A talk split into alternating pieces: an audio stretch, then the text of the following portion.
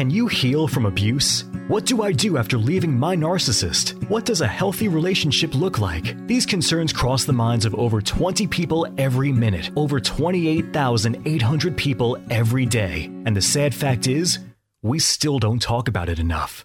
Healing from emotional abuse isn't a band aid situation, but it doesn't have to take years either. The lives of millions of other survivors around the world have been impacted by their narcissist. Yours doesn't have to. To show you how to live a free, confident, and peaceful life, your host and founder of the Healing from Emotional Abuse philosophy, Marissa F. Cohen. Welcome back to Breaking Through Our Silence. I have received so much support and positive feedback from people about I am Vanessa Guillen and having military survivors and champions speaking out about their assaults. But what really makes me proud is the amount of love, support, and encouragement my co hosts have received from this community and their friends and loved ones. The military, as we've so subtly stated, has a tendency to sweep these assaults under the rug, but enough is enough, and clearly it's time to speak out and change some policies. Today, I'm so honored to bring on Melissa King. She is a Marine veteran that served eight years, four active and four in the inactive reserves. She's a badass champion who's speaking out about her abuse and how the Marines mishandled, didn't acknowledge and completely ignored it. She's here today to share her story and empower other military sexual assault champions to speak out too. Hey, Melissa, how are you today? I'm pretty good. How are you? Oh, I'm so good. Thank you for being here. Yeah, thanks for inviting me. Thanks for asking. So, if you wouldn't mind, tell us your story. Um, so I guess my story starts with my recruiter back in 2010 looking back now, he was a predator. I was 21 when I joined the Marine Corps, and when I was in the DEP program, being a poolee before I entered to go into boot camp. And he was a sergeant, and I don't know how our quote unquote relationship started, but it eventually led to like us being intimate at one point, and um, I don't know, like looking back now, I highly like regret everything that happened, and it was definitely an abuse of power that he pulled. And I know I wasn't the first, and I know after I left, I definitely was not the last. He like pursued me through things like telling me he would wait for me, and like you know that I was the one for him, like little things that women would like to hear from a man, but I know had no value and no weight to them. I remember telling my best friend Blake at the time about what was happening, and he was upset and he was mad, but he didn't say anything to anyone. He didn't report it, and I didn't report it. And I think that's sometimes we regret it now, but I think it was for the best. I think it would have like destroyed our career before we even started. And then I got to MOS school in 2011, and I was living in the barracks, and um, there was this corporal who was a barracks manager um, and I later found out that he was from infantry MOS. So I'm from disbursing, like I do finance and everything. Um, he was an infantry marine, but he was, I think, such a complete shitbag that they removed him from the unit and just put him in the barracks. And he was in charge of, you know, taking care of rooms and stuff like that, like like management. And I forget how that whole thing started, but I remember he would like text me late at night. He was a corporal, and I'm pretty sure he was like married with a kid.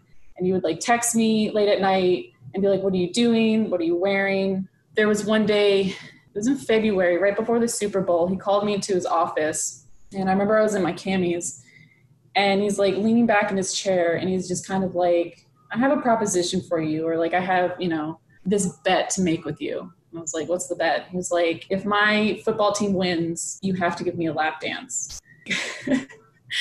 I was like, a very insecure individual and and I didn't have the confidence or the assertiveness that I have now. So I did like the shy little haha, like that's cute. And he was like, if your team wins, you have to come up with something, you know, to do for me. And I was just like, I'll get back to you. But like in that in the office, like he got up and he walked from his chair and he like just came over to me and he was like touching me, like groping me through my camis, and I was just like, how do I get out of here? Like I have never been good at the, the fight. I've always frozen in situations like that. I, I wish I could like fight back or just like run, but my my body doesn't do it. And I remember telling my fellow Marine about it. I was telling him, I was like, yeah, Hodges just like completely groped me in his office and like, you know, made a bet with me that I have to give him a lap dance. And my friend like laughed in my face about it and just kind of like walked away from me. And it brought me back to a time when I was 16 when um, I was raped by a friend and I had told our mutual friend about it. And my mutual friend looked at me and was just like, You can't tell anyone what happened because he doesn't deserve to go to jail. And like having my friend laugh at me after telling him about what the corporal did just built on this foundation that I'm not allowed to voice what happened to me. I'm not allowed to talk about my struggles or like, I don't know. And then fast forward to Okinawa in 2011, later that year. I think I finally made it to PFC. So it was a very slow promotion there was a sergeant out there that pulled the kind of like the same predatory style that my uh, my recruiter had done. I would come into the office and he would like leave little monster like energy drinks on my desk, or he would write like little cute little notes in my my green monster, which is our like our notebook in the military. Or he would like send me emails, or we we worked on this system, 3270 system, in um, the disbursing office, which is where you can pull up all the profiles to like pay people. And you can send anonymous messages that like aren't traced aren't recorded. So he would send me like messages on there and i remember there's two incidences that really freaked me out there was one where i was standing in the, the barracks hallway i was standing with my back i guess towards my door he was standing in the middle of between me and then like my group of friends and he said something weird he was like i can control people's minds and I was just like, this is a very uncomfortable conversation. He was like, I can, tr- I can control the men that are standing on the other side and they won't cross past me to get to you. And I was just like, okay, this is very weird.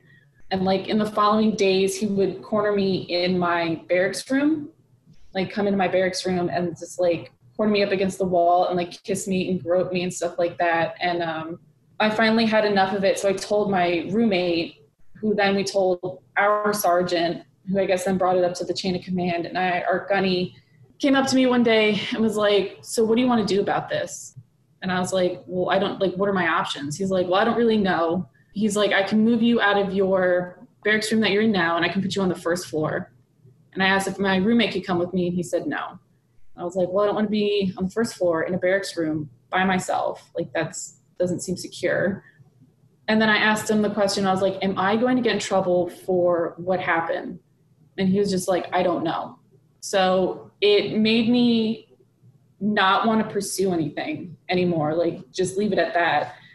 And after that conversation with him, I just completely spiraled as a person. My my foundation of myself was completely diminished and I just became this person that I just didn't really like. And with my history of like past sexual abuse and stuff like that and then being taken advantage of all the way up until this point, I dissociated a lot from what I was like feeling to what I really I wanted to feel happiness and and something positive, but I was just feeling like a lot of pain and yeah, I just became this person I didn't like and my mindset became I didn't own my body, that like my body was whoever wanted it.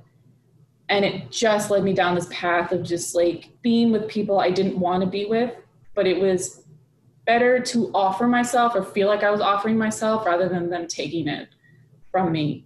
And my chain of command just didn't understand why I was just so out of control that I wasn't even at my office a year. They just removed me. They kicked me out. They put me on a completely different base in a completely different office. And they're just like, you can stay there. Like, we, we don't want to deal with you anymore. And I stayed in that other office of the security management office for like a year and I absolutely loved it. I felt at ease. I felt comfortable there because it was just a corporal and another lance corporal and myself and a gunny, and they took care of me there. And then my office fought to have me back, and it was just a nightmare. And then I got to Camp Lejeune in 2013, and I was just a very disgruntled individual. I was belligerent. I didn't care to follow orders. I didn't care to to listen to my chain of command. That I that I did whatever I wanted, and they still didn't know how to control me or like why I was the way it was because no one ever sat down and asked me or like had the conversation.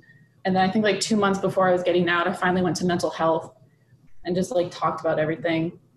thank you very much for your honesty and you are so strong to be able to talk about this and like i'm looking at you and you have such a straight confident face and i'm i'm like in awe of you honestly you have dealt with so much from every step of the way and i was i was taking notes as fast as i could i was like so interested in what happened next? I mean, God, could it get worse? And then it did. And so I have a lot of follow up questions. Feel free to tell me to shut up. I want to go back to the recruiter because mm-hmm. I mean, mm-hmm. that's horrendous. And actually, I've heard that way, way, way too many times. And the guy who harassed me after he was in uh, HHC in the Army, and then they moved him after two more reports after me. I was his seventh report. They had two more reports after me, and they moved him to recruiting. And I'm like, that is hands down the dumbest move that you oh.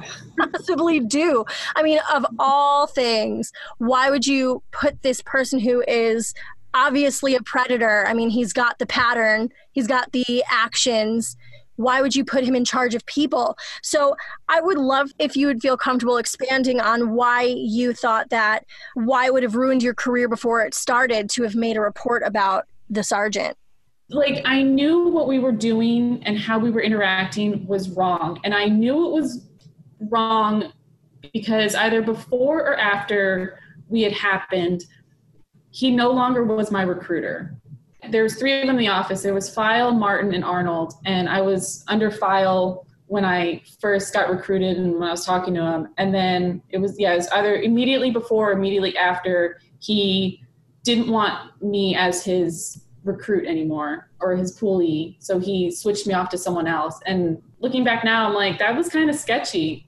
Blake was very mad when I talked to him about it. That's how I also knew something was wrong and that like what things that were happening were, were not right. And I didn't have anyone within that office to talk to about it. I, I don't know if it was the first sergeant or master sergeant that like ran that office, but like there was no one to turn to. Yeah, just that feeling deep down, knowing that like things were wrong, I think is how I knew that it was going to be career ending.